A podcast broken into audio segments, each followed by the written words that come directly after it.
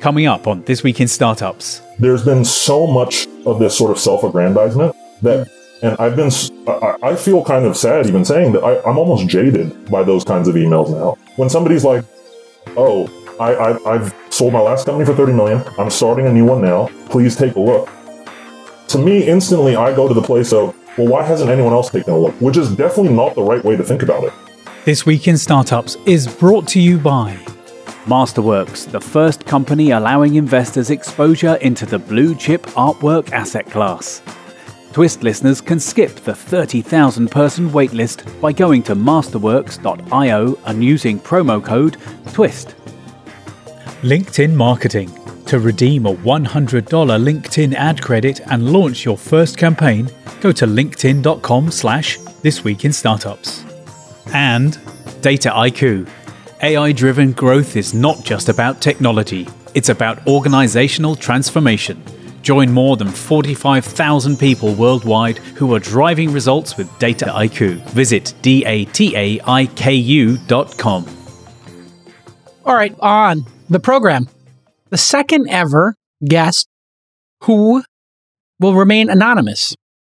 This is the second time we've ever done it in the history of the program. We normally don't like to have anonymous guests. We want people to own their words. The first time was uh, Bitfinex'ed, which is a very cool Twitter handle that has been covering uh, shenanigans at Tether. Uh, if I'm being charitable, shenanigans would be the word I'd use. If I'm not being charitable, I would say uh, fraud, fines, and sanctions, uh, which have occurred uh, around the globe for that firm. And um, you probably, if you're in the capital allocation community, are well aware of a very funny account on Instagram. And that account is called Praying for Exits. Uh, it also has a Twitter handle uh, as Mister Exits, but I don't actually consume it there. I consume it on Instagram.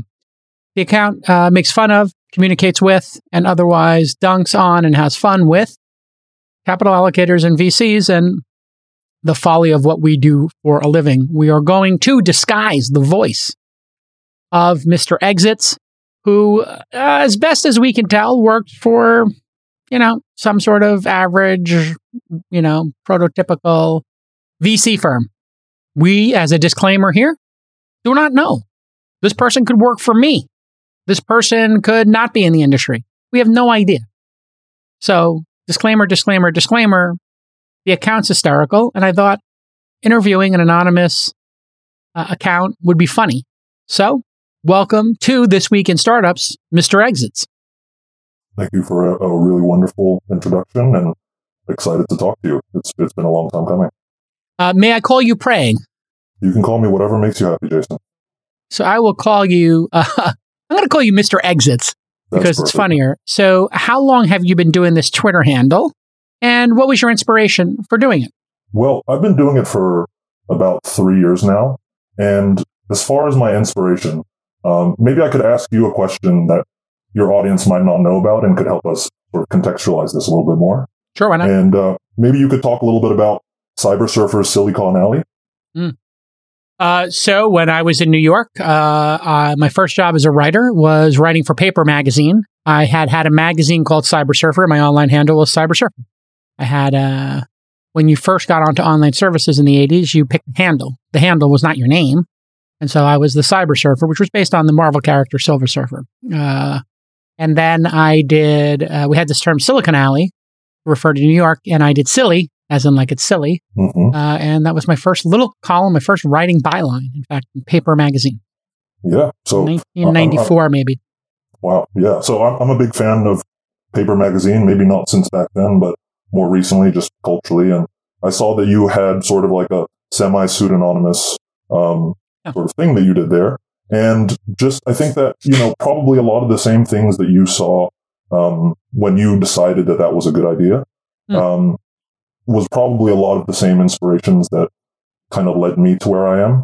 Um, the original impetus for the account was never for it to be anything larger than more of a journal for myself to really highlight things that I felt um, were sort of incongruent between what was wide, widely available via the media and what I was experiencing uh, myself as a venture capitalist allocating capital in kind of that environment.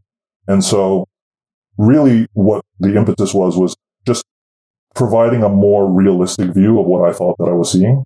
Mm. And I didn't necessarily need or care to have an audience, which is why it's been private this whole time. This never really was for um, any sort of like no- notoriety. Um, I think it really was just, you know, it, uh, considering like the CyberSurfer as well, it, it was just to really provide commentary in the most accurate way I thought possible about an industry that I don't think necessarily has too many outlets that are, you know, providing a, a more just black and white commentary, I'd say. And what has the reaction been? I saw it, and like V C Brags and other Goldman Sachs Elevator, other, mm-hmm. you know, uh, accounts that poke fun at our industry. I thought it was hilarious. Uh, and people sometimes don't have a sense of humor. Mm-hmm. Uh, so I'm curious, what has the reaction been uh, to the gentle ribbing and or dunking or commentary been writ large? Any uh, notable uh, people upset and or blocking you? Mark Andreessen. um, Mark has not blocked me, but, you know, oh. I've heard um, he's had some, some commentary on some specific things, which is totally fine with me. I don't think that I've gotten a very negative response overall. Um, just because I try to keep things as honest as possible and try to keep my opinion uh, out of things as much as possible. So I, I really try to be, try not to sit there and say, hey, I think this specific founder or company, um, you know, is, is not credible if, if I don't have any um, real experience that tells me otherwise. I think what I try to do is I try to pull threads um, in, in V C land where, you know, I think that everybody would agree um, that it's either a problem or it's either something funny to contextualize it with. Um, but maybe because they're not anonymous or because they don't, because they have a lot riding on sort of the credibility surrounding their persona that they've created, um, mm. they're less inclined to be honest about these kinds of things. I really, really don't have any interest in just being like, I think one of the things, and this is no hate on V C Brags or anybody else, but I think it, it's a very low form of humor just to like put people down because you disagree with them or whatever it might be. I think what's a lot more interesting and what I really try to focus on is like there has there should be a level of truth telling that mm. matches the level of kind of like uh, building up your own brand that exists in this space. And I, I really just want to create sort of a more even playing field between those two states of being. And it really is um, incredible how just twenty years ago, when I was still a journalist, Uh, journalists weren't really brands. You'd have a Walt Mossberg once in a while, but generally mm-hmm. journalists weren't brands. And founders once in a while became brands, Steve Jobs, mm-hmm. notably Bill Gates, but not too often. Mm-hmm. Um, and V Cs were not brands at all. Mm-hmm. In fact, they shunned the limelight. They generally didn't do press. Mm-hmm. And just in the last fifteen years, social media, blogging, uh, and podcasting Uh, has led to this playbook, which arguably, you know, uh, I was one of the pioneers in, uh, mm-hmm. Fred Wilson was, of, you know, A, just talking about what we do as capital allocators and before that as entrepreneurs. But now it's kind of jumped the shark in a way where new V Cs, and I'm mm-hmm. interested in your take on this, feel like job number one is to build their personal brand. Sure. And somewhere down the list, after building their blog and their medium and their avatar and their podcast, is uh, investing in great companies and growing them. It, right. it seems like they've almost got it backwards. Mm-hmm. Uh, maybe you could comment a little bit on the insanity of the celebrity investor. Yeah, I think it, I think I have like two sort of comments to it. One is something that somebody told me very early on in my life and something that stuck with me and, and which is the way I've decided to approach my career, which is that, you know, like the manager is never the artist, in the sense that in the music industry, if you are managing Madonna or Bono or somebody like that, you are not them. Just because you are enabling them and allowing them to succeed in some way, shape or form through your work, that doesn't mean that you are them. Yeah. And I think that we've created this kind of like flywheel that has these very negative implications, in the sense that um there are so many new funds that have popped up that there is now, without sort of like, especially if you're a newer capital allocator, you don't really have much to go on as far as track record or sort of any level of, unless you're coming from, you know, um, that industry, coming from the industry before. There's not a lot of different ways to differentiate yourself for L P dollars besides sort of like this level of self-aggrandizement that mm. I think that everybody feeds into. And I think that once one person sort of starts that, it becomes an avalanche where, you know, if you're competing for Harvard endowment dollars, you better have a damn good story why you think you, you're, you're qualified to do it, especially if you've never invested before. And it's so, a bit of an arms race, it, you know. If, if yeah, it's, if, it's, it's an arms race to, yeah. to for people to build their egos up, and right. I think that um, you know, in a, in a lot of ways, the L Ps are kind of not necessarily forcing it to happen, but have created an environment where um, you know, because new managers are getting dollars, all of these new managers have to find a, a way to compete with each other outside mm-hmm. of what was sort of necessitated by fund managers in the nineties and early two thousands, even the early twenty tens. And and so I think I'm, I'm not a fan of it necessarily. Um, I, I think that it might be a necessary evil in this current epoch, but I don't know if um, it's something that is sustainable or good for the ecosystem over the long term. Listen, you know, I'm not an art guy. I don't know anything about art, but I do know where to go to appreciate a masterpiece. My investment portfolio, that's right. I recently allocated a little bit of my cheddar to a piece by Brooklyn's own Basquiat. I always loved Basquiat growing up. I just thought he had a really great style. I can't afford a Basquiat. I mean, maybe I could, but it would be a big purchase.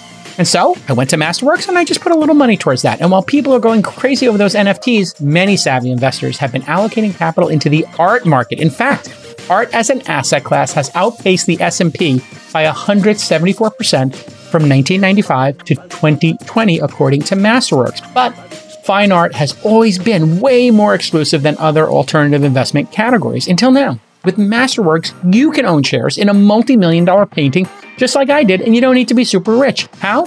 Masterworks securitizes investment-grade contemporary pieces by artists you know like Warhol, Banksy, Basquiat, and even Picasso. I had the Masterworks C E O and founder Scott Lynn on the program. He was awesome. You can check out episode ten eighty-seven and twelve thirty-two. Really smart cat. Love his company. Love his vision. Very much like I invest in startups, he invests in art. He's an expert in art. I'm an expert in startups. So I have now been allocating a little bit of capital to my art portfolio on Masterworks. Twist listeners can skip the waitlist and get exclusive access by heading to masterworks.io slash twist to get started. Once again, that's masterworks.io slash twist. See important disclaimers at masterworks.io slash disclaimer. Yeah, I, I think when you look at it, there were, in the early days, a cohort of people.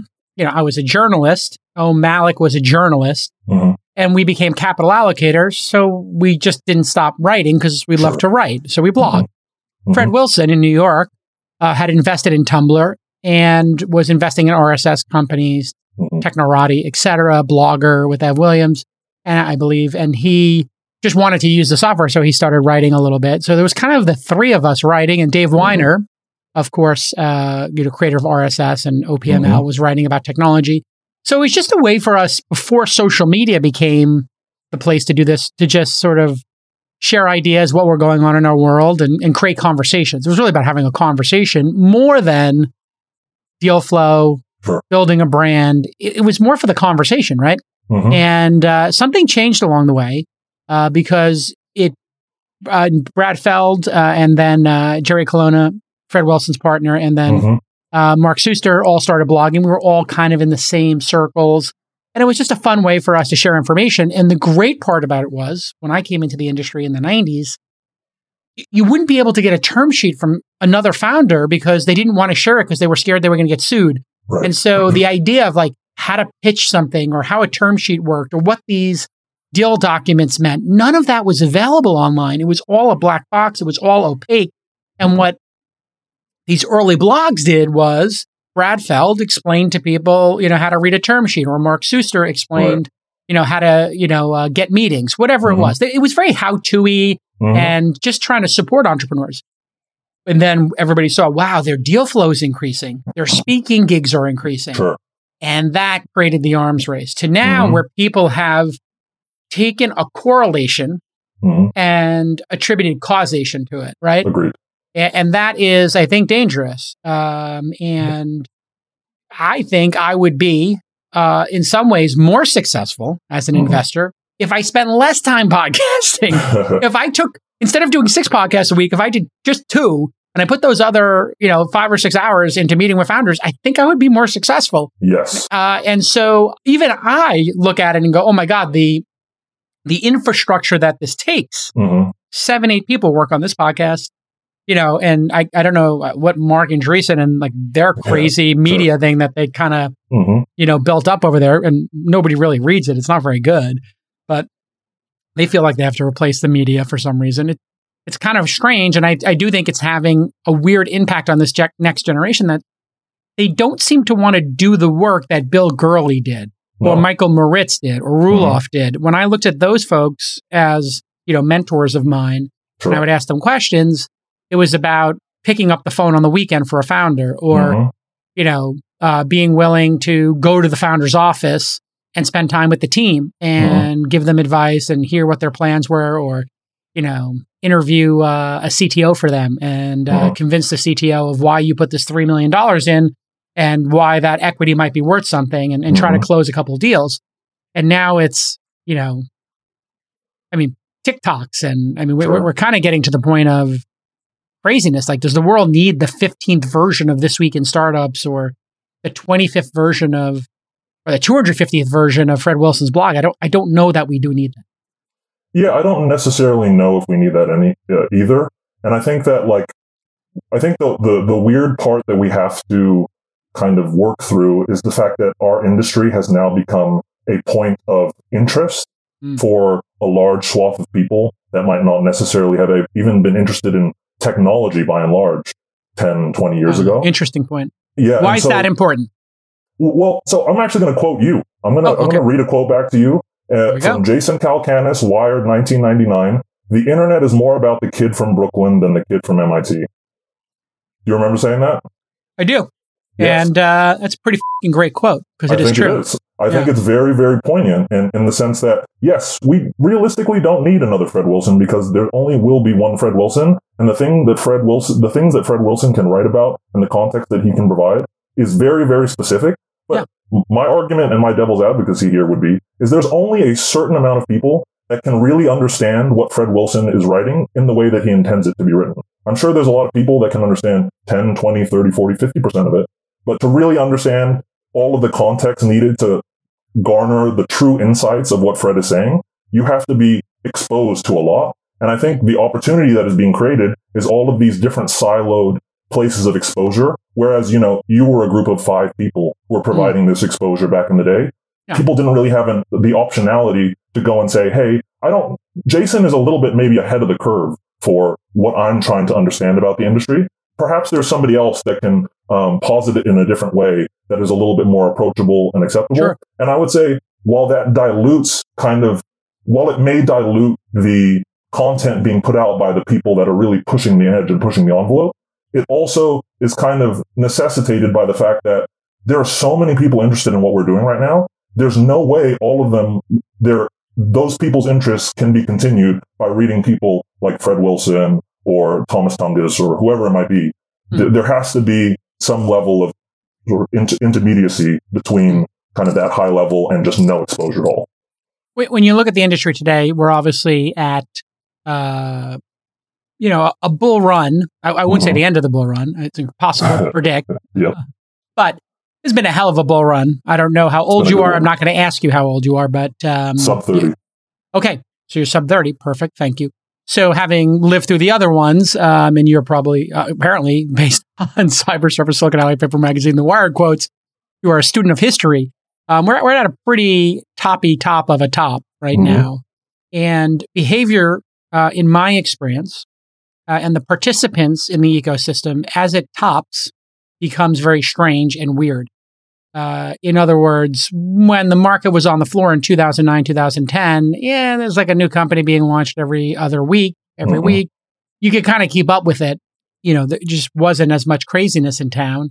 Mm-hmm. And in same thing for two thousand two to two thousand five, you know, Delicious, Weblog, Zing, Blogger, yeah, Blogger. There was a very small cohort of companies. Um, now, and then when it peaks, two thousand eight, it was getting pretty bubbly. Mm-hmm. And then now, obviously, super bubbly in nineteen ninety-nine, two thousand. What are you seeing in terms of the entitlement of either the venture class, the entrepreneur class? You've done these sort of Q and A's or story times on the handle and you get a lot of crazy stories. So maybe you could tell the audience, what's what's the entitlement level out there on a scale of, you know, one to Elizabeth Holmes? um, I think we're, we're we're we're reaching Theranos levels of entitlement for sure. Mm-hmm. Um, and I think it's probably important here to define what I mean by entitlement. I don't think it's necessarily the entitlement of like, oh, I went to Stanford and uh, now you owe me a one hundred million dollars post-money valuation because I have A I in my deck. I don't think that that's necessarily the level of entitlement. But what I do think is the level of entitlement is that, you know, I think that people believe that if they check specific boxes that are outside of educational, but even more so um, just like, Uh, I'll, I'll give you an example. Obviously, we're in a very, very interesting time for cryptocurrency right now. Strange. And, um, you know, I think that if you were to even provide the semblance of some sort of structure around some type of DAO, I think that you would be able to raise a fair amount of money if you had some credibility behind it. Mm-hmm. And I think that the entitlement comes from people expecting that them participating in a specific um, vertical or a specific area of technology immediately garners them a specific multiple, immediately garners them um, a specific level of interest from specific firms, et cetera, et cetera. I think that every, you know, popular consumer company in the world probably feels somewhat entitled that Andreessen Horowitz should be back knocking down their door any day, given their metrics. I think that, you know, I think that there's this kind of, I think it comes from both founders. And I think venture capitalists are equally um, as guilty of this too, because there's a lot of entitlement of like, oh, you know, I'm sure this founder will come talk to me any day now because it seems yeah. like he's about at that point, right? Um, and so I think that, like, to your point, I think that a lot of what we do as venture capitalists has gone from, um, you know, being extremely proactive where I'll take calls on the weekend, I'll, you know, go into the office and do a product session with people at nine thirty p.m. I think it's gone from that to, okay, we've established our brand, we'll just let people come to us now. Mm. And I don't know if that's necessarily, I don't personally think it's a very good thing. I think pr- like sort of proactivity is always um, the way that you get better results as opposed to being... You're one hundred percent right. Right now, LinkedIn is going to give you a one hundred dollars credit towards your first ad campaign. I kid you not. All you have to do is go to linkedin.com slash this week in startups and you'll get the hundy. No spaces, no dashes. You need high quality leads. We know that. Everybody needs those high quality leads. And you're going to launch your new campaign, right? You've been through this before. You know your audience, your team is so excited, and everything is going perfectly according to plan, except you got that one thought in the back of your head. How can I be sure my acquisition campaign will drive high impact leads for the sales team? And you know, they're going to let you know if those are not the good leads. So with LinkedIn ads, you don't need to guess, because when you advertise on LinkedIn, your messages reach people who are ready to engage. LinkedIn equals business, business equals LinkedIn. It is that simple. And with thirty million companies now engaging on LinkedIn and over seventy-one percent of professionals using LinkedIn to inform their business decisions, LinkedIn is going to give you that growth you need to take your startup or your big business to the next level. So you know the call to action. You know it. Don't wait to start achieving your brand and lead gen goals. Get one hundred dollars in ad credits toward your first LinkedIn campaign right now at linkedin.com slash This Week in Startups. Once again, linkedin.com slash This Week in Startups. Terms and conditions apply, because they've given you a hundy. You know the facts. Go get it. The the one thing I've had in my career um, is I never expected to be here. Yeah, uh, you know, like, and I kind of pinch myself, like Sequoia picked me to be the first scout. Naval yeah. picked me to be the first AngelList syndicate. You know, I hit two unicorns in my first five at Sequoia. I hit two unicorns in my first ten on AngelList. Like, yeah. oh my God, what a time to be alive, right? right? Like, I hit it perfectly. I started angel investing the year after the uh, market corrected. So yeah, like, a good one. It was a pretty good time to yeah. go, you know, it would be like showing up in California the week before the gold rush, right, you know, right, and like right. having like already bought your house yeah, and had a bunch pickaxes of all, yeah all like I had yeah. everything set up yeah. already. You know, I just bought a farm and everybody's like, oh, by the way, there's gold under the farm. So I'm like, really? I just bought a five hundred acre farm. uh okay, great, I guess I'll start mining. And you know, because I never went to M I T, which mm-hmm. in my younger years, uh you know, what you heard in that uh Wired quote was a little bit of the chip on my shoulder. I just thought to myself, well, I'm going to beat the M I T kids by hustling harder because they're smarter mm-hmm. than me. And they know some things that they taught in those courses that uh, I just don't have access to because there was no such thing as like M I T OpenCourseWare or any of this amazing stuff, which is free on YouTube now yeah, exactly. that anybody can watch from around the world. And they have like a million views. And Mister Beast has a hundred million, I, uh, you know, on his Squid Games. I love Mister Mm-hmm. Beast, but the love of God, you can take an A I or algorithm or economics, macro, microeconomics course from M I T for free right now, and it's got six hundred thousand views. And I've been taking it while watching them. Uh, you know, I've, I've been watching them at night, and I'm mm-hmm. just like, what is going on here? This has six hundred thousand views. You have six hundred million. Putting that aside, the thing that made me, you know, do well in the early part of my career was that I just made myself super available. Uh, mm-hmm. And I hosted events and I emailed people cold. I emailed mm-hmm. Raul at Rapportive and I just emailed info at Rapportive dot com and said, this is a really cool toolbar. Have you ever thought about taking money? And he wrote me back and he was like, oh, Jason Calacanis, I know you. I, I listened yeah. to your podcast. I was like, which episode? Because there were four episodes or something right. at that point. And he was like, yeah, we'll take your fifty thousand dollars. And then that's how I became one of the first investors in Superhuman, was because he was like, yeah, I'm going to do another thing. I was like, great. You know, and that, that yeah. wound up being a, a major bagger for me. And it's that like humility that I don't see. And I agree with you that the level of entitlement amongst new venture capitalists and, and even some of these, you know, br- quote unquote brand names is like, I, you know, just, yeah. you know, you, I, I don't need to put my email address out there. Or the one I love is when some, you see this, like I, I uh, the guy from Lightspeed who just, uh, Jeremy Liu, mm-hmm. like went on this tirade on Twitter about like how to contact him. Mm-hmm. And I, I just read, I dunked on him and, you know, it was before yeah. like you existed or V C Braggs existed. So it's just like, do me a favor. You can email me anytime, Jason at Calacanis. Don't sure. email this dipshit if yeah. he's like upset at how you're emailing him or mm-hmm. what the subject line is or how long it is. Like, yeah. great. Mm-hmm. And you know, like every V C has that moment where they like, stop emailing me. Right, you right, get right. off my lawn. You're, you're, you should contact me through one of my portfolio companies. It's like, sure. well, what is this? The riddle of the Sphinx? Like, you you have yeah. to get past Medusa or the the Minotaur to get the yeah. golden fleece? Like, you have an email address. Let them sure. open your f-ing email. It's your job. Is it so sure. hard to open your email and look at the first three slides of the deck and see if it's a fit? Yeah. It's infuriating. Yeah, so uh, I think, you know, I think one of my theses, and, you know, you being a poker player as well, I'm sure you'll appreciate, is that yep. ego is minus E V. Mm, oh, yeah. What I mean by that is that, you know, the amount of opportunities that you miss simply by sort of purporting yourself to be more important than you are mm-hmm. will constantly get you this negative feedback loop. Mm. Um, and I think that like one of the great things about when I started in V C that I really, really miss was kind of that, um, I, I think hu- like hustle mentality has kind of been perverted in this, this modern day era, because it's like hustle man- mentality to, you know, the kids these days is like, all right, let's see, let's see how many people we can get to follow us on Twitter. Now let's see how many people we can get to join our Discord. And then let's see how many people like we can, you know, there's all of these sort of fake bastions of progress that people sort of tie themselves to.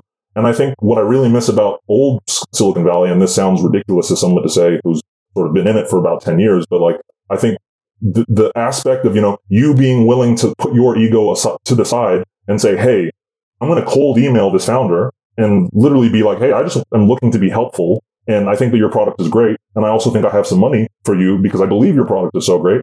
Yeah. That is something that if you are, you know, if you're a, a ten year partner at Sequoia, your ego really probably won't allow you to do anymore mm-hmm. just because it, it is kind of incongruent with the rest of the partner level at all of these other funds, right? Like th- that just doesn't happen. And so you kind of get sucked into this sort of whirlpool of like keeping up with the Joneses in, mm-hmm. in a negative way. Yeah. And um, I think that like it's it's I, I really hope we can get back to the place where like V Cs and founder like V Cs felt like that they were on the same plane as founders and not for some reason elevated for whatever reason.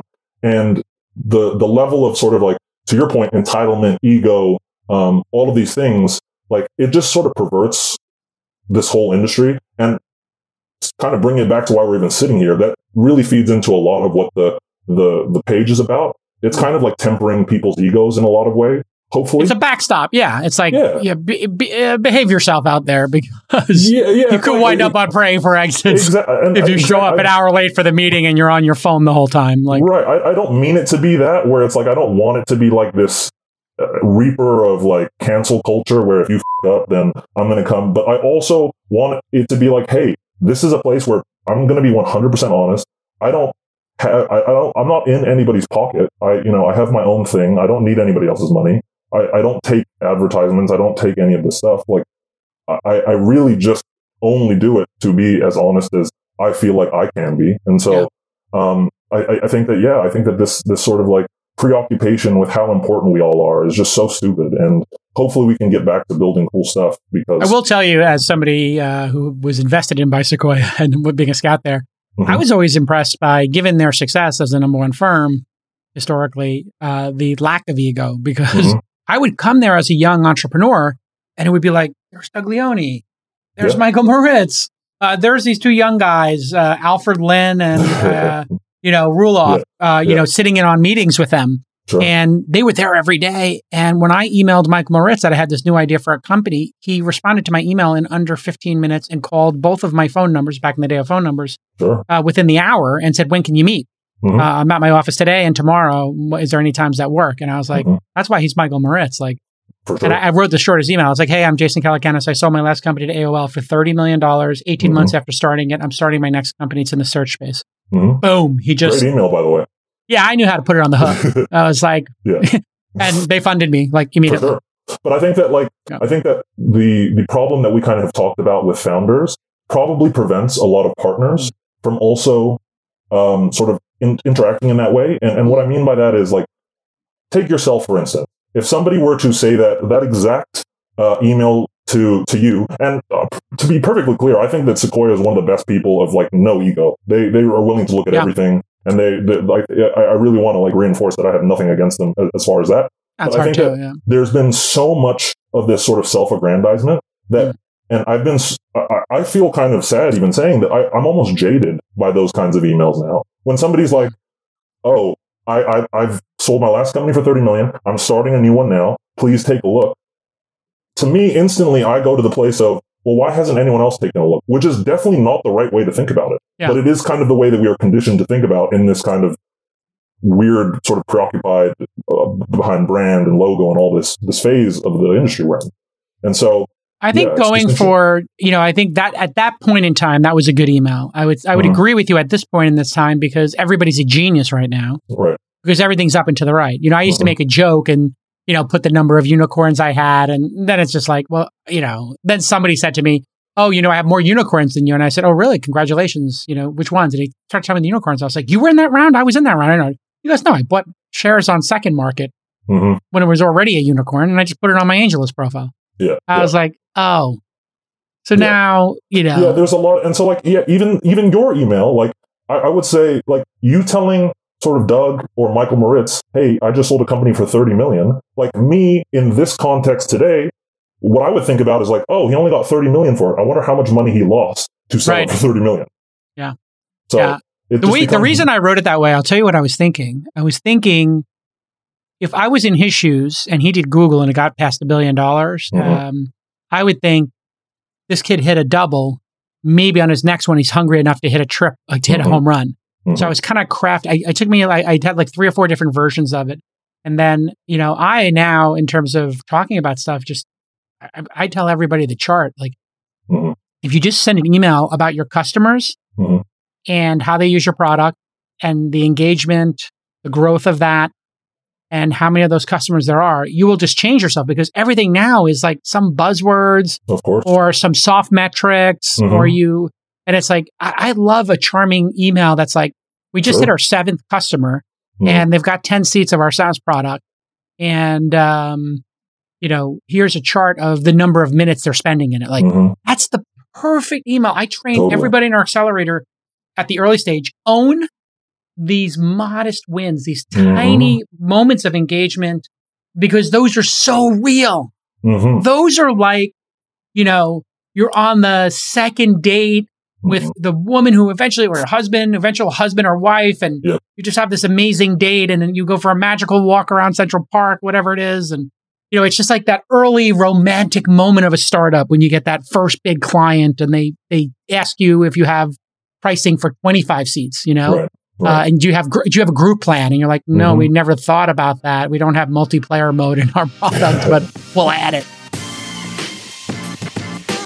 The potential for positive change with A I is huge, but seeing that value is hard.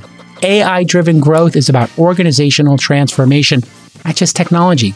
And many businesses struggle with bringing A I initiatives to fruition. That's where Data I Q comes in. Data I Q is the platform for everyday A I, systemizing the use of data for exceptional business results. At its core, Data I Q allows companies to leverage one central solution to design, deploy, and manage A I and analytics applications. And it's accessible for everyone, whether technical or if you're on the business side. Data I Q also facilitates using pre-built components and automation wherever possible to streamline work processes, as well as consistent management and governance across teams and projects to create transparent, repeatable, and scalable A I and analytics programs. Visit Dataiku to learn more. That's D A T A I K U dot com to learn more. Let me ask you this. Um, well, you, can, can we just build on that for one sure, second? Sure, sure, sure. No, are you I'm, putting right now more emphasis on sort of qualitative um, aspects around team, founder, the, the the integrity of those, that kind of thing? Or are you putting more around sort of the qualitative, these are our re- retention metrics, this is our C A C, this is how we're doing? Like, where do you find yourself um, like putting more of the emphasis on how you're evaluating? And yeah, then I'll give you my, my answer and, and see if we're great. On the same page. So um, I believe that at the end of the day, the flywheel for startups is the team building a great product that eventually hits, you know, uh, customers, and those customers engage in it, love it, et cetera, which then makes you money uh, or gets you more investment, which then lets you uh, hire bar raising people or mm-hmm. more people to make a better product. And if you mm-hmm. can stay in that flywheel as a mm-hmm. founder and not get distracted mm-hmm. by N F T Basel mm-hmm. and some bullshit Dow and mm-hmm. being in the Forbes thirty under thirty, forty under forty, fifty over fifty, whatever bullshit. And you can just say, can I get another great team member today? Yep. Can we make the product five percent better this week? Mm-hmm. Can we find another customer today? Uh, or can we uh, save a customer from churning, whatever it is? That, at that, the people who have that level of focus, Uh, an obsession, the flywheel starts, and it really is a contest of who can stay the most focused and least distracted. Mm-hmm. Uh, and if you looked at somebody like Travis at Uber, mm-hmm. uh, or Vlad at Robinhood, or Elon at Tesla, any of the great entrepreneurs, uh, Zuckerberg would be the best example. I mean, that of guy course. is like so obsessed of just yeah. the product and yeah. the growth of that, and you know, and Jeff, iterating yeah. on it. Um, you know, Jeff uh, uh, Bezos. It, it really is very simple now. The thing that I see trips people up who are investors is they look at the long list, and Bill Gurley's the one who taught me this, which was, you know, Jake, how a lot of people look at the list of things that could go wrong and they don't invest. And we have an expression inside of Benchmark, what could go right? That, that's my ridiculous yeah, that's Bill Gurley. Right. That's, that's my ridiculous like that, Bill Gurley that we do at the poker game. And now everybody yeah. at the poker game does it slower and slower. I love it. More draw. More just like we, we to the point of absurdity, as if like you slowed a record down to, you know, whatever, ten percent speed. But his point is very correct. Um, th- the idea that you would dunk on a startup because they failed, it's like mm-hmm. yeah, eighty percent fail. Like you get no credit for passing. Like, oh, you passed? You yeah. passed when eighty percent. Yeah. That's like yeah. saying like, you know, I didn't bet the number thirty-two on the roulette wheel. I'm a genius. It's like, totally. Yeah. Like, duh, yeah. there's forty numbers. Like, of right. course you. I bet black, you know, and then yeah. let's have a conversation, you know, sure, like it's, sure. it's not how this works, dummy. And so I think where people get tripped up in, in the metrics game is, you know, I introduced people to Calm, Uber, Wealthfront. In some cases, they looked at the churn or they looked at the product mm-hmm. and they saw all these problems mm-hmm. and they didn't give enough credit to the founder mm-hmm. for having solved the first three or four. Right. And they were looking at the next twenty. Totally. And I always look at the next twenty and I look at the three or four and I'm like, if they got those three or four done mm-hmm. and they can get one of these twenty done each quarter for twenty quarters in five years, we're going to have mm-hmm. this most incredible business ever. Sure. So when they were like, oh my God, you can't, you know, Uber can't be in Vegas. They stopped it. Or, oh my God, they're, are they part-time? Are they full-time? Who's paying their benefits? I was like, those mm-hmm. things are all solvable. Yeah, exactly. It may not be solvable in every city. Like Vegas was the last city to fall, you know, right, like, right, right. you know, the, the day I went to Vegas and like mm-hmm. was able to get an Uber, I literally got choked up because I was mm-hmm. like, I knew how hard it was to get it. Yeah. Like every C E S, everybody was texting Travis, why aren't you in Vegas? Why aren't mm-hmm. you in Vegas? This sucks. And so I do think the ability to look at the team mm-hmm. and just say, it's, it's all going to work out. Mm-hmm. If they figured out the first three or four things, they got two or three people who are really talented to come on the adventure, two or three customers. That's what I look for. And that's sure. why I've stayed early stage. Mm-hmm. It's better than being late stage because late stage, there's no romance. You're forced to look at the metrics. Yeah. You just look at the metrics and you're like, mm-hmm. oh, well, they're having a retention problem. And it's like, if they got to ten million, even in those cases, they got to ten or twenty million in revenue, you don't think they're going to solve that problem? Sure. Like sure. there's a pivot in there. There's an iteration in there. There's a hire in there. So anyway, what's your mm-hmm. thesis at this point? Yeah, my, my personal opinion is that um, integrity is one of the most um, yeah, sort of underappreciated metrics in evaluating early stage startups. Um, and I think that it's also one of the one, also one of the metrics that has the most latent value if you can understand how accurately to underwrite what an, uh, a person with high integrity is capable of. Mm-hmm. And what I mean by that is that, you know, everybody is sort of benchmarking their understanding of valuation on the same things, right? If you have twenty firms and everybody's looking at the same customer acquisition uh, costs and the same three-month churn and the same, um, like all of the metrics that you're looking from the same data room are the exact same, then you are likely going to come to the exact same conclusion as everybody else. And that doesn't really give you um, the opportunity to really like do what venture capitalists are supposed to do and get those one hundred X's, those one thousand X's and really make big swings. I think if you're underwriting things the same way as everybody else, you're leaving this massive sort of qualitative moat of these businesses that you're not really evaluating because you're so preoccupied by the, by the quantitative. And I think that, you know, in the last, I would say really since COVID, I've really been trying to uh, reorient my brain from mm-hmm. thinking purely from just metrics to thinking about how does the integrity of the person and the team behind those metrics, um, what, what, what does that do for the future of this company? And I think I think it's critically important because when people get the integrity part wrong and they're not super focused on, you know, the company culture and setting that in, in the right direction, mm-hmm. um, you know, you, you you could flip the car. Sure. You know, and, I've there's seen a, and there's a, there's a million it. and one yeah. ways to financial engineer any metric that you want to create. Like, you know, and unless you're doing like forensic accounting and really digging in and diving in and going to talk to their customers and all of those things, then there's a million and one ways to kind of like, you know, uh, be not one hundred percent forthcoming about how your business is operating. And I would rather bet on sort of the personality of people and say, hey, this is somebody with high integrity and, and is like a, a trustworthy and honorable person. Like, even if things, even if shit hits the fan, like I know this is the guy who will write the shit in the right way and not take shortcuts to kind of just, you know, get around the, as I'm sure, you know, you've, you've invested in enough companies by now. I'm sure you've seen every slice of, a founder at this point. And there are some yeah. people who are, no matter how talented and qualified, there's something about their inherent personality that just prevents them from being successful. And yeah. I think that that's the kind of thing that I would like to move myself away from as much as possible. It really is. I have three instances of that in three hundred portfolio companies. Yeah, I mean, one percent is, is still a meaningful It literally amount. Is yeah. one percent. And I have three instances of such insane, unethical behavior. Mm-hmm. And I'm just perplexed at how the person could be so gifted in one aspect sure. and so, you know, either criminal or borderline criminal ethical yeah. Yeah. that I have to tell them, like, do you want to go to jail? Yeah, yeah, like, yeah. I literally had to have a conversation with somebody of like, this is like, I can't, I, I, I have like a, you know, the top three law firms uh, on retainer working with mm-hmm. them. I'm like, I, I checked with the one of the top three law firms in the industry. They told me under no circumstances can I be on your board because of what you've done. It's so yeah. insane. Mm-hmm. And they don't want me to have that exposure. Yeah. Why would you do this? And it was just mm-hmm. out of total self-serving greed. So let's go there. Let's go to unbelievable stories, ones that you've experienced or you've been told about of, and we'll start with founders and then we'll go to V Cs.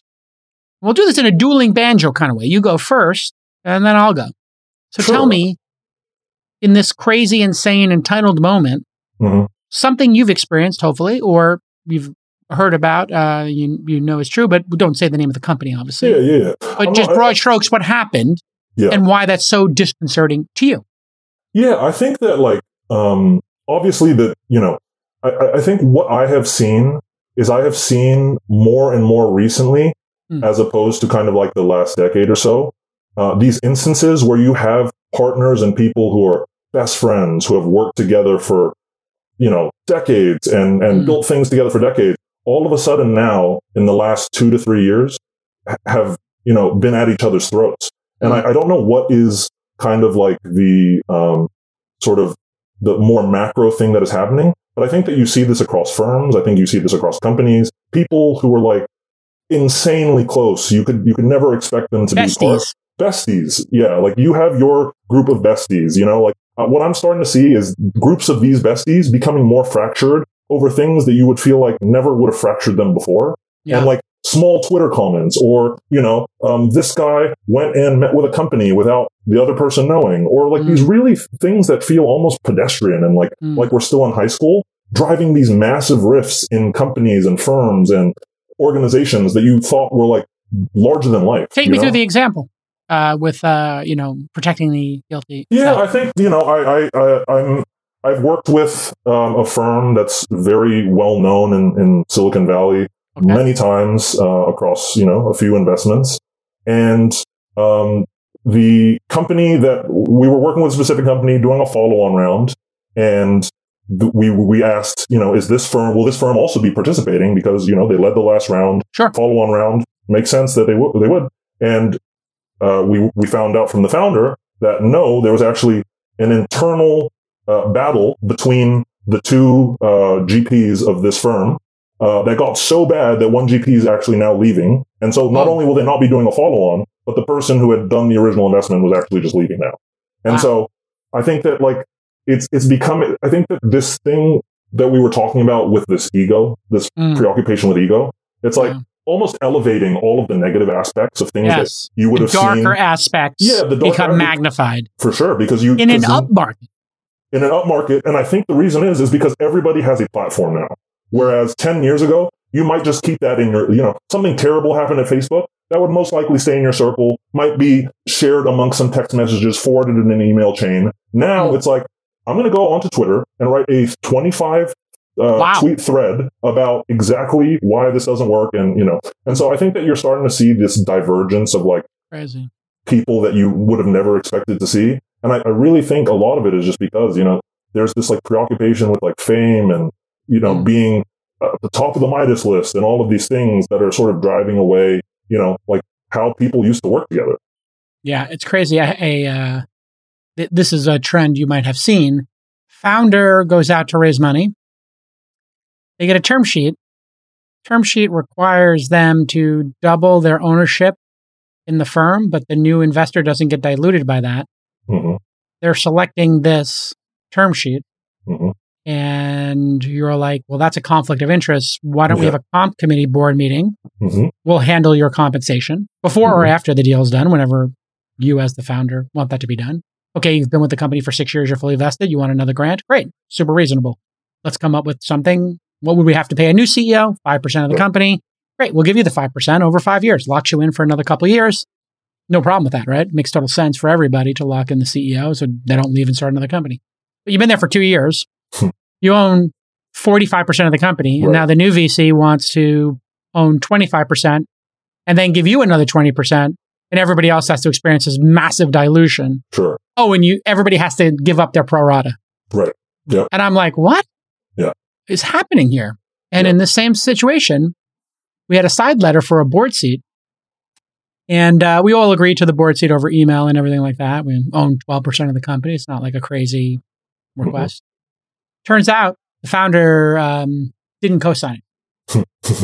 uh, but we have the agreement, you know. Yep. And then the founder's like, well, I guess you'll have to sue me because we don't have a signed contract. Right. I'm like, we were your first investor. We own twelve percent of your company. And now you want me to sue you. and now you want me to sue you.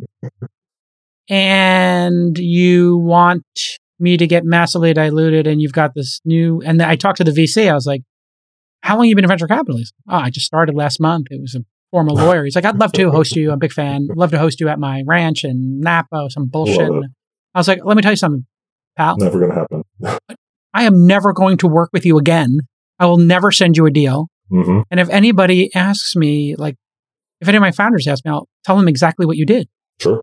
Uh, as you should. As I should. Like, your reputation is horrible from day mm-hmm. one. And yeah. then I just said to the founder, like, listen, you know, I got three hundred fifty investments.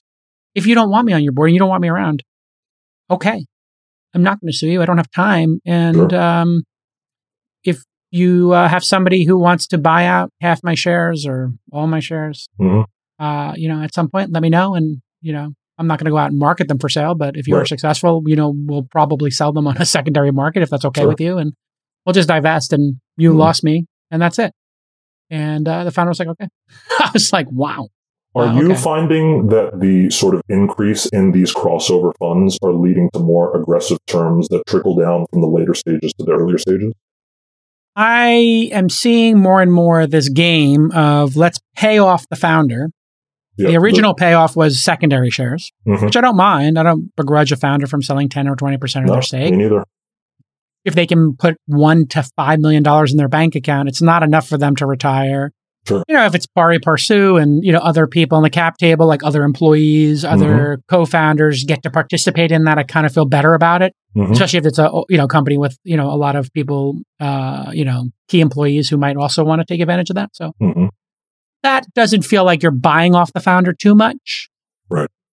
I could see an extreme case where it would, um, but I don't see that too often being like a payoff. But then I see this. You know what? In order to win this deal, we're going to demand a ten percent refresh, twenty percent refresh to a founder who's already got fifty percent of the company. And it's like, that doesn't make a lot of sense to me. Mm-hmm. And the early investors are the ones who are getting punitively sort of punished for that. Yeah. And I yeah. said to the, you know, this happened three times to me. Um, and uh, all three times I just, you know, listen, I got other fa- founders who are doing better and who are ethical. And so I just choose to put my energy into their company. It's like, that's one of the great things about this, you know, you, uh, when you're on the capital allocator side is mm-hmm. like, unless it's your Uber, you know, right. unless it's your number one investment ever, like you don't have to sweat it mm-hmm. because in all three cases, the companies are failing. Yeah, exactly. And they're in failure trying to screw the people who are their earliest supporter. And For that sure. to me speaks to this issue you're talking about. You know, in one instance, I had the founder, I mean, anyway, I'll g- you give me your next one. Crazy founder story. Yours or otherwise, or crazy capital allocator story. Yeah, I, I guess like one of the things that you've sort of talked about is, you know, it, it's okay if um, founders are getting sort of one to five million because nobody wants like a founder who's so preoccupied with their bills and their, you know, their, their maintaining their lives that they can't work for you, like that's, or not work for you, but work with you. Like that's not w- what you want. But you I want them also, to go long. For sure, for sure. And so, what, but what I'm also starting to see is I'm starting to see And and you kind of touched on this, is that in these later stages, there are um, founders who are getting to take twenty, fifty Whoa. Whoa. off the table. Whoa. And at that point, it makes me feel very uncomfortable because I'm like, you know, if you've made twenty to fifty million dollars, that is more, th- that is quite a... Life-changing. Quite a, yeah, that's yeah. a life-changing amount of money for somebody who most likely three years ago had nothing. And so that's all yeah, you're talking gonna, about. To be clear here, we're not talking about a ten to twenty year old company. No, no, no. We're talking about a sub five year old company, which is disproportionate. They're taking more money off the table than the company has revenue in that Correct. case. Most likely, yes. In that instance, yes. And it's and it's and these are being built into. It's not even that anybody else has a say. It's it's being built into the contracts as such that you know if take it or this, leave it. This term sheet comes with the sort of. Um, comes with the clause that you actually have to sell uh, that you actually have to sell us your shares because we're not getting enough allocation via the round. We'll just buy shares off the C E O. We'll pay whatever the market price is, cash them out. Mm-hmm. And in some instances, I've seen people get close to fifty million dollars via these sort of mechanisms. And to me, that feels very, very frothy, top, uncomfortable because you're kind of rewarding somebody for a job not yet done. You're kind of saying, hey, uh-huh. Michael Jordan, you took us to the, the second round of the playoffs. But yeah, here's your ring. Yeah, here's your ring. And so it's like, yeah, it, not exactly. Yeah, uh, there's still fourth a few more place, games left to play. Yeah, yeah, fourth um, place, eighth best seed, fourth right. best team. Like, yeah, you're not quite there. Yeah. And I that is, I I think that's an eloquent way to describe it, which is we're starting to give people. I, I don't mind people getting a little extra credit, mm-hmm. but if we're giving people you know, their championship and their Oscar mm-hmm. before they've even, yeah, you know, the edited out. the film. Yeah, yeah, exactly. You're like, wow, great screenplay. Those, right. you know, the trailer yeah. looks awesome, Incredible but like, script. like what a script. Money. Yes. Yeah. And here's your Oscar. It's like, uh, yeah. kind of want to see the film How first. It plays out, yeah. And yeah. So I think like, that that's really, un- I think that this kind of idea where we're rewarding people for almost finished work is something that's going to come back and bite us in the ass. Because Absolutely. in essence, we're valuing eighty percent of the, the job. Like we're saying, you know, you deserve to be rewarded for yeah. almost getting to where you told us that you would go. And because you're so close and we can see where you, we can see the kind of A to B of you getting to that actual end place, we'll just call it here and say that you did your job, you know? I think crypto's got this going on in a crazy way. Listen, I don't want to uh, give anybody a hard time about their investments, but my, yeah, mm-hmm. you know, all my friends are in Solana. Mm-hmm. And I was like, wow, congratulations. This is like the greatest return in the history of venture capital or something. And I had, yeah. you know, um, Sam from Slow on, and I was like, mm-hmm. wow, that's great. You know, you returned two billion dollars from a five hundred K investment. Obviously, it's not liquid. Obviously, there's not enough buyers to buy mm-hmm. out forty-nine billion dollars worth of Solana. Right. But I'm like, they have eight developers? Mm-hmm. And because I had the Solana founder on, and I was like, you have eight developers, you have forty-five, seven billion dollars. It's like, mm-hmm. it's six billion dollars per developer.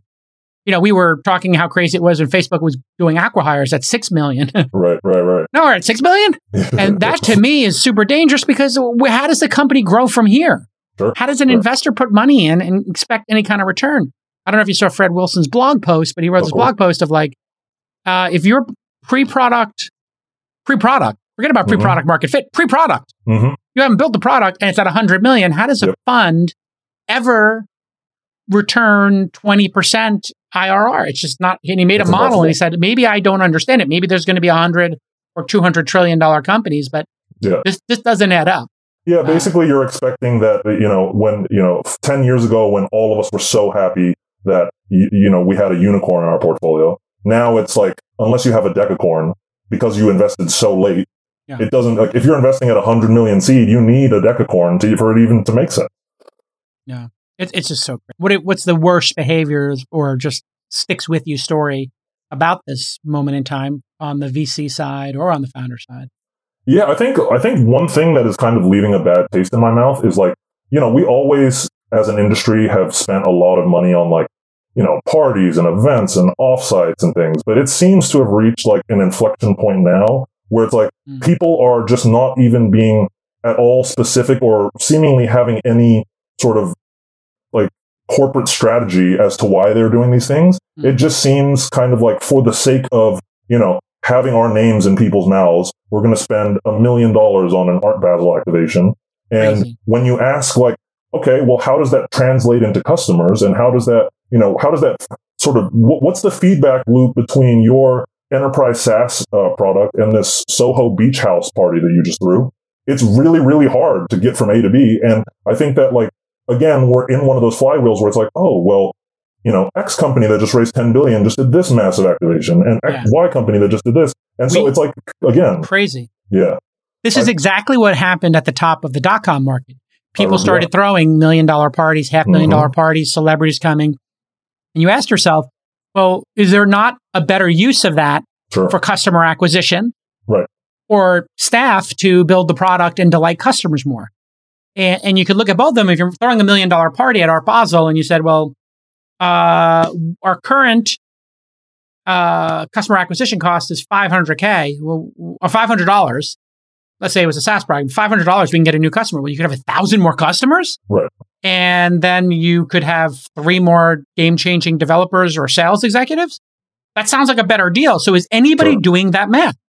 Uh, and I, I literally have a experience in this exact space recently where, you know, first-time C E O wants to throw parties. And I'm like, You, yeah. you want to use, you know, X percent of the money you just raised right. on a party, mm-hmm.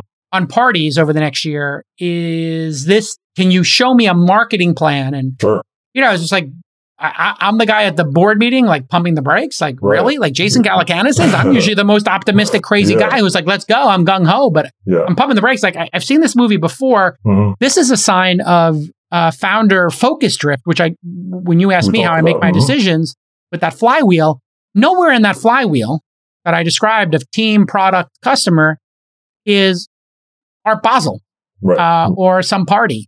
Yeah, you know, like, and when you're when you're spending more than your M R R or even your A R R in some instances mm-hmm. on one event, it like yeah. to me just seems like there is a misalignment between what is under what is supposed to be understood between capital allocators and people who are using that money to build businesses.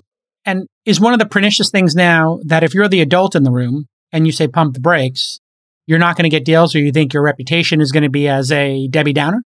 Yeah, I think that it's like, it's like, oh, like, well, look at that boomer.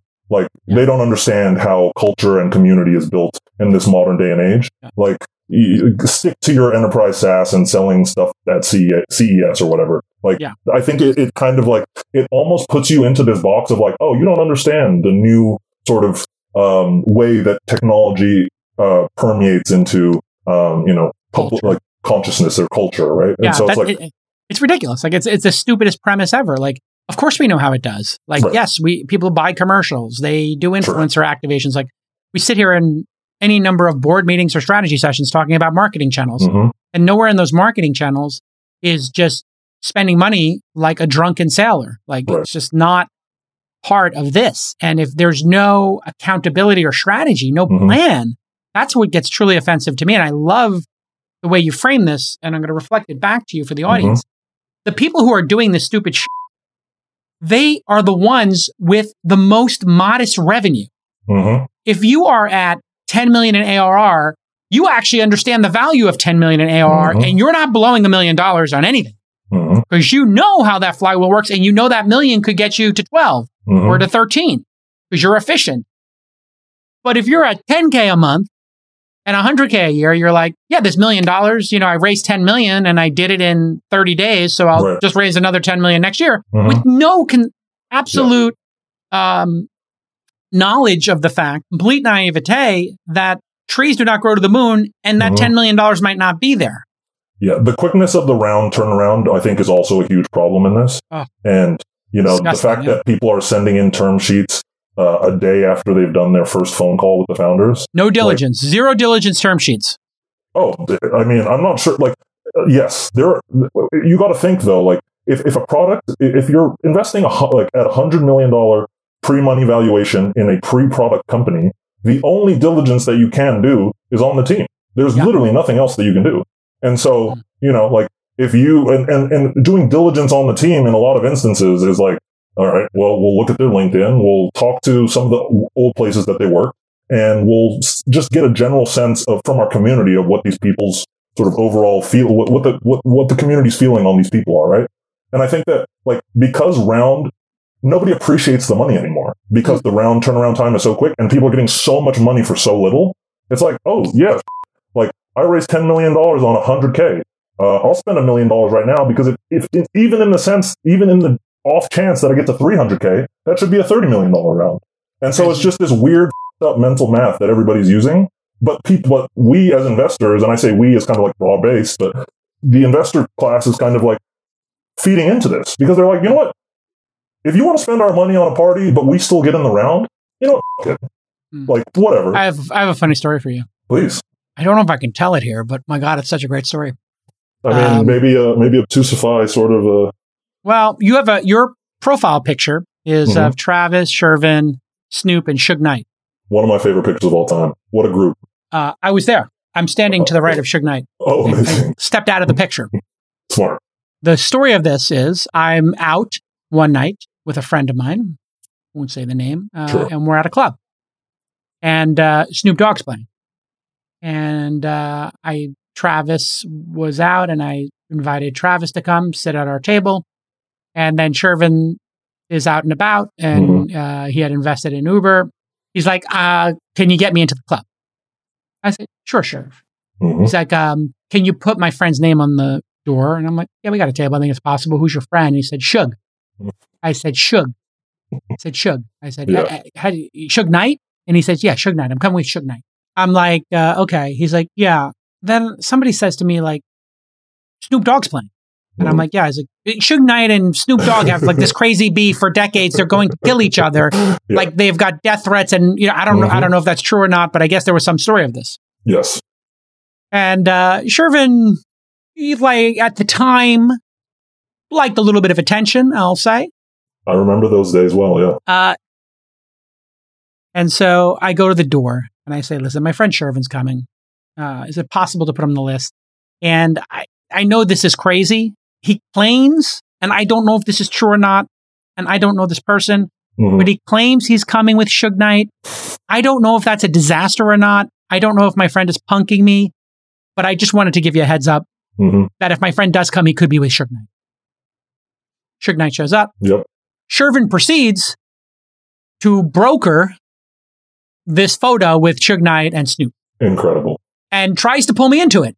And I immediately, out of self-preservation, Smart. say, no fucking way do mm-hmm. I want to be in this photo. Mm-hmm. So I immediately step back with my other friend who's high profile and said, this, we're not being in this one.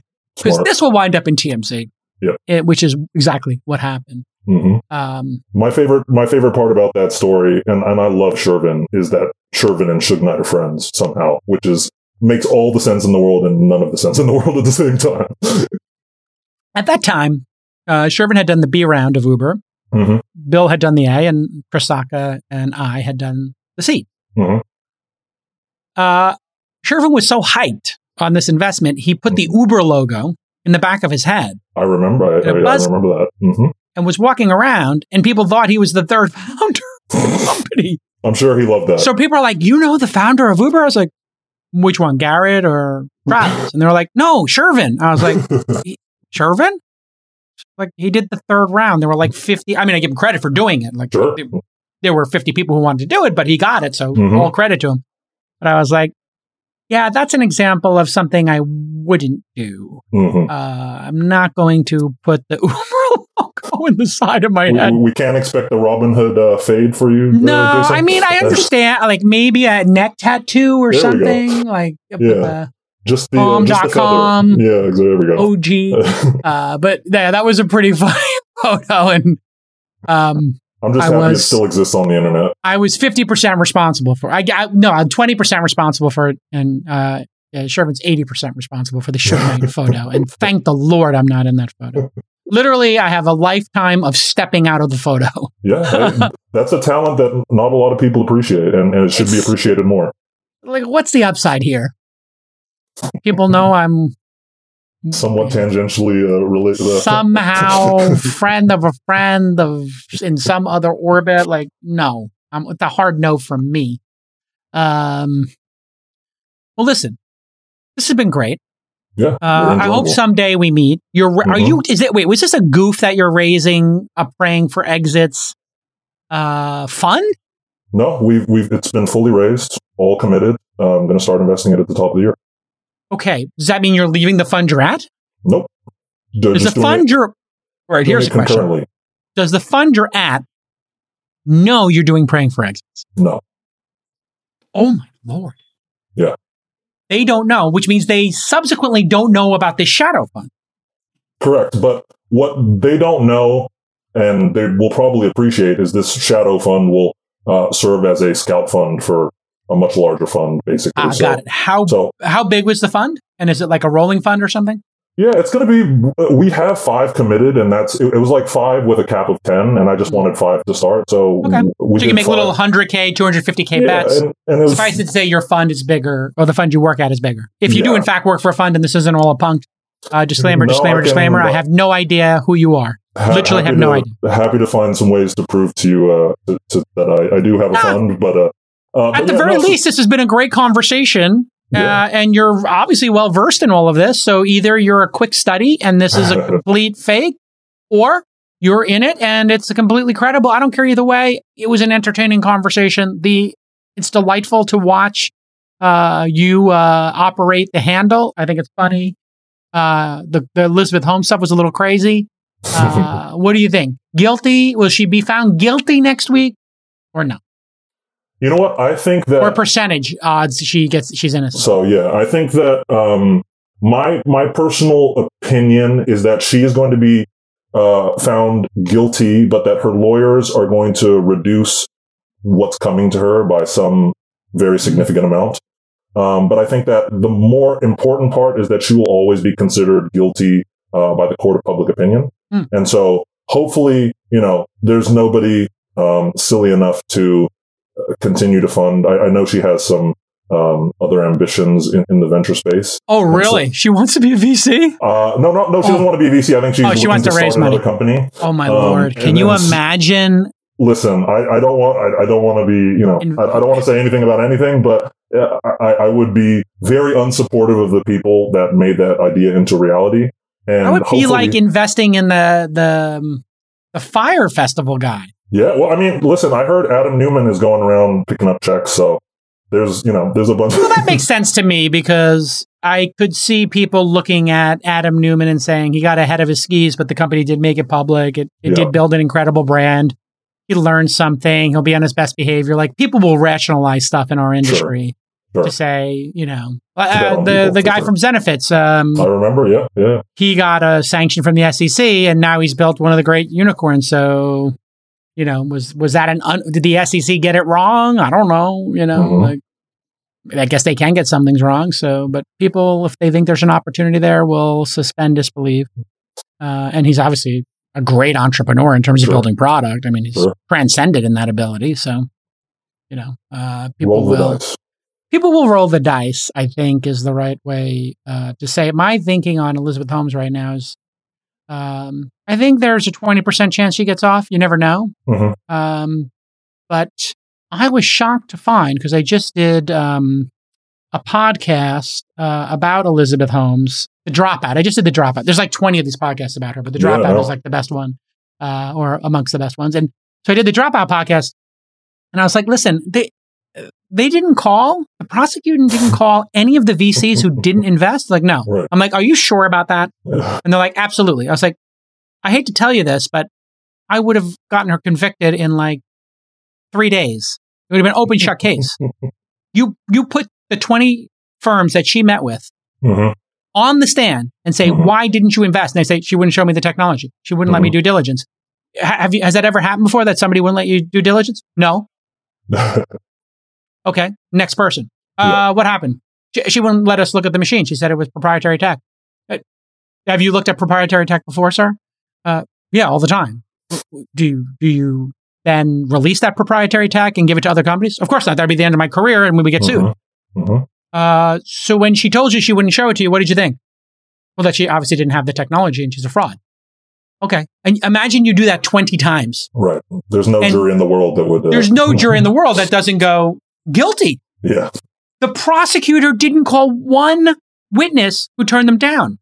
That's mm-hmm. the equivalent of like, this person's a serial killer. And there's five people who went to dinner with the serial killer and got bad vibes and left, you know, the mm-hmm. date and didn't go back and get... And that's not somehow not relevant information. And you're like, yeah, we don't need to call those people. It's yeah. like, why did you run from the date with Jeffrey Dahmer? It's like, because I thought he was going to kill me. Yeah, this guy was acting very strange. Yeah, he was yeah. saying weird stuff. It's like, yeah. it's deranged. But, yeah. you know, this other thing where the press thinks that Theranos was a Silicon Valley company is crazy. They're like, Silicon yeah, Valley enabled this. Silicon Valley, I mean, there wasn't one si- prominent Silicon Valley investor in it. So it, it does seem a bit odd. So bonkers.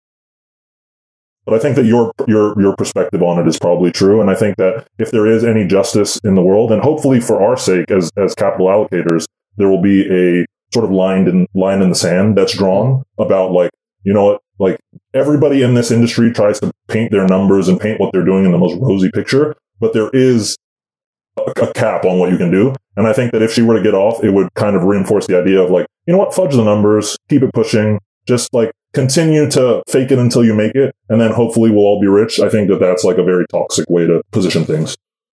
I think that's well said as well. Uh, you know, like, I train young entrepreneurs, and eventually, you know, in my accelerator, launch accelerator, somebody will have a slide that says our customers. And I look at it, I'm like, whoa, that's incredible. Mm-hmm. And I'm like, tell me, how much do they each pay? And they're like, zero dollars. I'm like, it says customers. They said, yeah. oh yeah, they're on free trials. I'm that's like, that's not customers.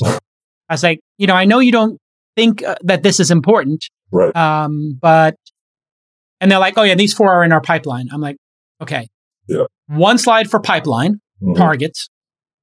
These are people we want to sell to. If you can help mm-hmm. us get in touch with them, that'd be great.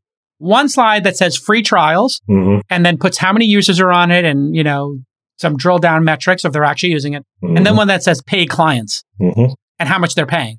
Mm-hmm. And like literally, I had somebody who had three thousand customers and their product was like ninety-nine dollars a month.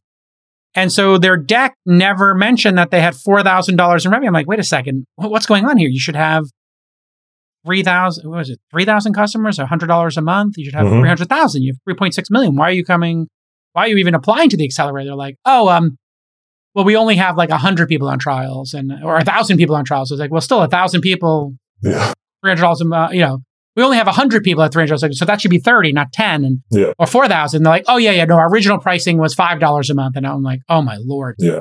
Like, you you literally don't know you're committing securities fraud in the eyes of the S E C. Sure. Like, and, and there needs to be something that people can look to. Like, if I do this, this is what happens to me. And I yeah. don't think that there that exists. I don't think that there has been this one thing where it's like, oh, this person flew a little bit too close to the sun and their wings fell off. Like, we just had one. There was an app company uh, in the peninsula here that just straight up lied about their M R R, and they got busted. And it was because some investor, like, was told X, and right.